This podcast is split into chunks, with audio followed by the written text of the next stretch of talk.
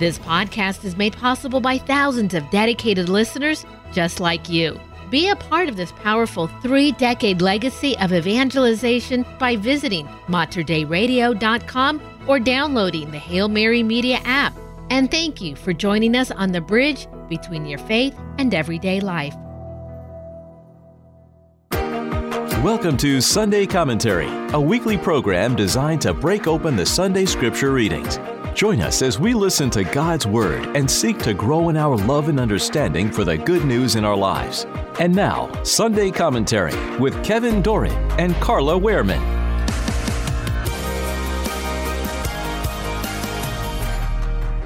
The liturgical scripture readings for the 12th Sunday in Ordinary Time. A reading from the book of the prophet Jeremiah. Jeremiah said, I hear the whisperings of many, terror on every side. Denounce, let us denounce him. All those who were my friends are on the watch for any misstep of mine. Perhaps he will be trapped, then we can prevail and take our vengeance on him. But the Lord is with me like a mighty champion. My persecutors will stumble, they will not triumph. In their failure, they will be put to utter shame, to lasting, unforgettable confusion. O Lord of hosts, you test the just who probe mind and heart. Let me witness the vengeance you take on them, for to you I have entrusted my cause. Sing to the Lord, praise the Lord, for he has rescued the life of the poor from the power of the wicked. The word of the Lord. Thanks be to God. The responsorial psalm Lord, in your great love, answer me. Lord, in your great love, answer me. For your sake I bear insult, and shame covers my face. I have become an outcast to my brothers, a stranger to my children. Because zeal for your house consumes me, and the insults of those who blaspheme you fall upon me. Lord, in your great love, answer me. I pray to you, O Lord, for the time of your favor, O God. In your great kindness, answer me with your constant help. Answer me, O Lord, for bounteous is your kindness. In your great mercy, turn toward me. Lord, in your great love, answer me. See, you lowly ones, and be glad. You who seek God, may your hearts revive. For the Lord hears the poor, and his own who are in bonds he spurs not. Let the heavens and the earth praise him, the seas and whatever moves in them. Lord, in your great love, answer me. A reading from the letter of St. Paul to the Romans. Brothers and sisters, through one man sin entered the world, and through sin death. And thus death came to all men, inasmuch as all sinned. For up to the time of the law, sin was in the world, though sin is not accounted when there is no law. But death reigned from Adam to Moses, even over those who did not sin, after the pattern of the trespass of Adam, who is the type of the one who was to come. But the gift is not like the transgression. For if by the transgression of the one the many died, how much more did the grace of God and the gracious gift of the one man Jesus Christ overflow for the many? The word of the Lord. Thanks be to God. Our reading from the Holy Gospel according to Matthew. Glory to you, O Lord. Jesus said to the twelve, Fear no one. Nothing is concealed that will not be revealed, nor secret that will not be known.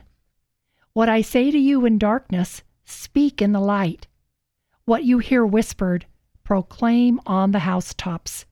And do not be afraid of those who can kill the body, but cannot kill the soul. Rather, be afraid of the one who can destroy both soul and body in Gehenna. Are not two sparrows sold for a small coin? Yet not one of them falls to the ground without your Father's knowledge. Even all the hairs of your head are counted. So do not be afraid. You are worth more than many sparrows. Everyone who acknowledges me before others, I will acknowledge before my heavenly Father. But whoever denies me before others, I will deny before my heavenly Father. The Gospel of the Lord. Praise to you, Lord Jesus Christ.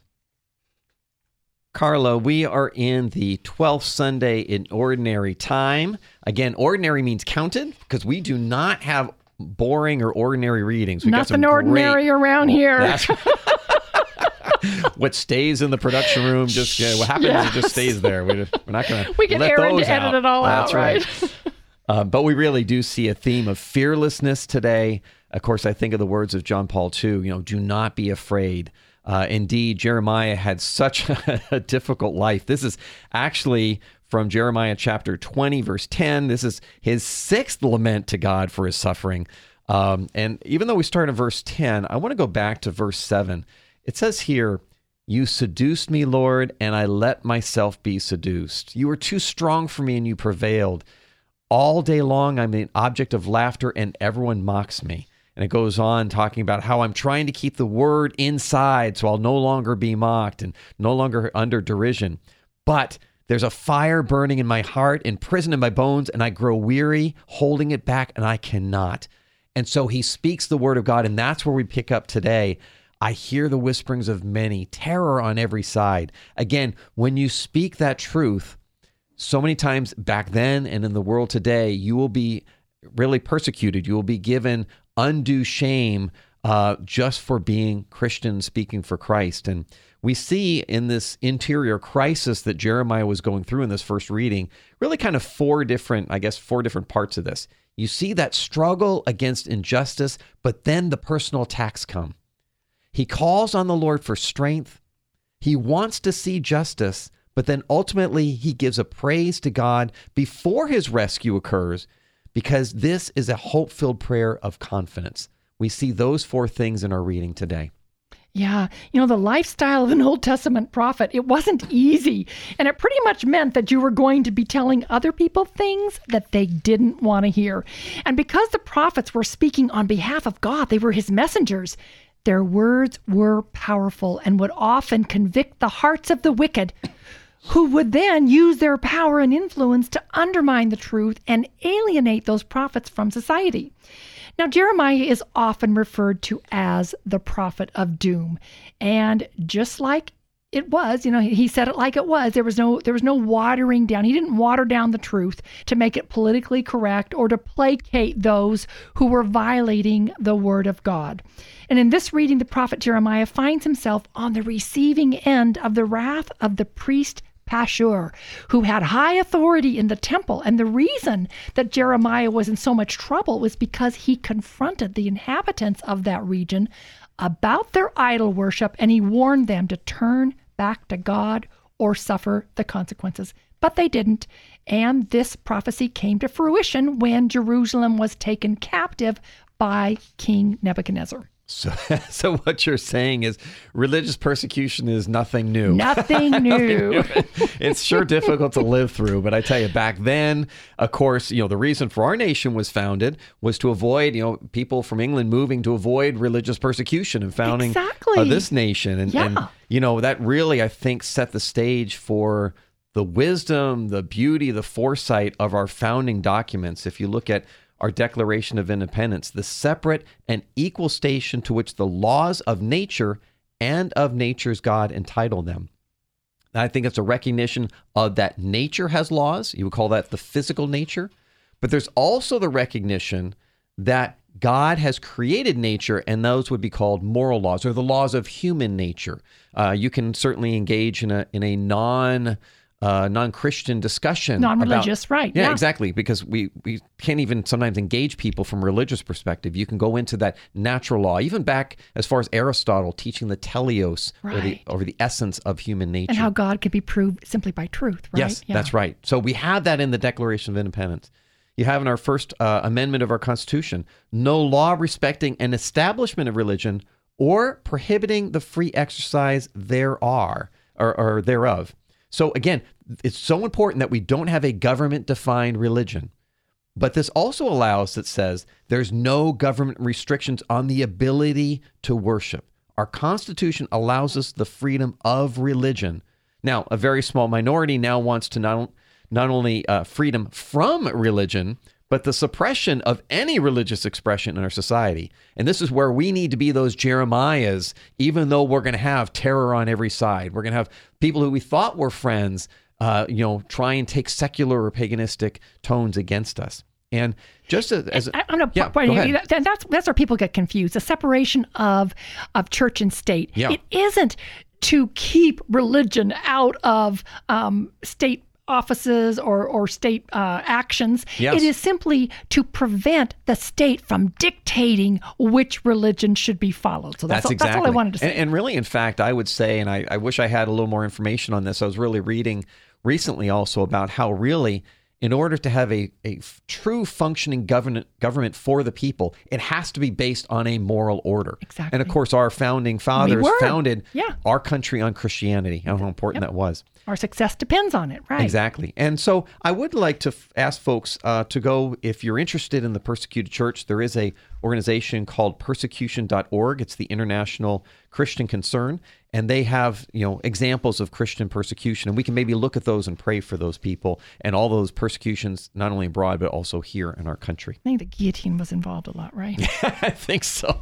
I'm just saying. All right. Well, let's move on to the book of Romans in our second reading today. Okay, right. We have a, uh, uh, St. Paul, and he is giving us a striking contrast between the downfall of mankind that was brought on by the sin of Adam and the redemption of mankind that was brought about by the perfect obedience of Jesus Christ. Yeah, exactly. I love that contrast we have here the disobedience and rebellion of Adam, but then how original sin is propagated by human nature. But then, because of that, we have concupiscence or this tendency to sin. We need help because although we have free will, we don't have freedom from sin. And that's where we need Christ our Savior. And of course, Christ comes and reverses that sin of Adam, and Christ's obedience and submission to his Father's will reverses the sin of Adam and restores us to eternal life. How beautiful that reading is today. Yeah, it is. Well, in our gospel today, we have a reading, Fear No One, Carla. Yeah, and it- it- that's it. That's exactly it. The passage begins with Jesus saying to the 12 apostles, Fear no one. And then he said that not even a sparrow falls to the ground without your Father's knowledge. He was speaking to the apostles and telling them that his Father was also their Father and that he is actively involved in their lives. But when trials happen in life, and eventually we're all going to experience hardship and trials in one way or another, it is that knowing, the promise that God is in control, that He is indeed our Father, and that He wants what's best for us, that that can make the difference between remaining strong and hopeful or giving into despair. Yes, and that's why we have to expect persecution, but not fear. We have to be that hopeful people. Um, Peter Kreeft, I thought, had a good reflection on this, and he provides examples on how Jesus gives us four reasons for fearlessness. The first is that everything will be clear and true in the light of heaven. So truth will come to light, and we will be uh, judged on those actions. Uh, the second thing is the worst thing that can happen against our will is murder. Again, that's the taking of the body, but no one can take our soul. We are beloved children of God, and He is the one who has the ownership of our soul. The third is we are precious to our Heavenly Father. And the fourth is if we acknowledge Jesus, the Father will acknowledge us.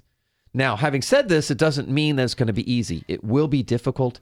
We will need to continue to develop our ability and to trust in the Lord, but know that He loves you, He cares for you, and He will never leave you.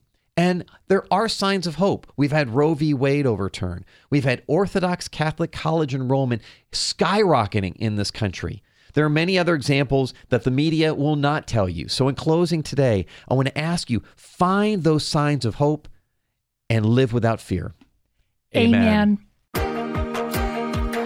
You've been listening to Sunday Commentary with Kevin Doran and Carla Wehrman, produced at the studios of Mater Dei Radio. For more information about this show, go to materdeiradio.com. That's M A T E R D E I radio.com.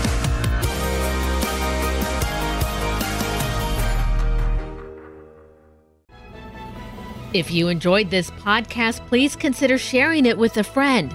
You can support this vital mission of evangelization through materdeiradio.com or the Hail Mary Media app. And thank you for helping us lead souls to Jesus through the Blessed Virgin Mary.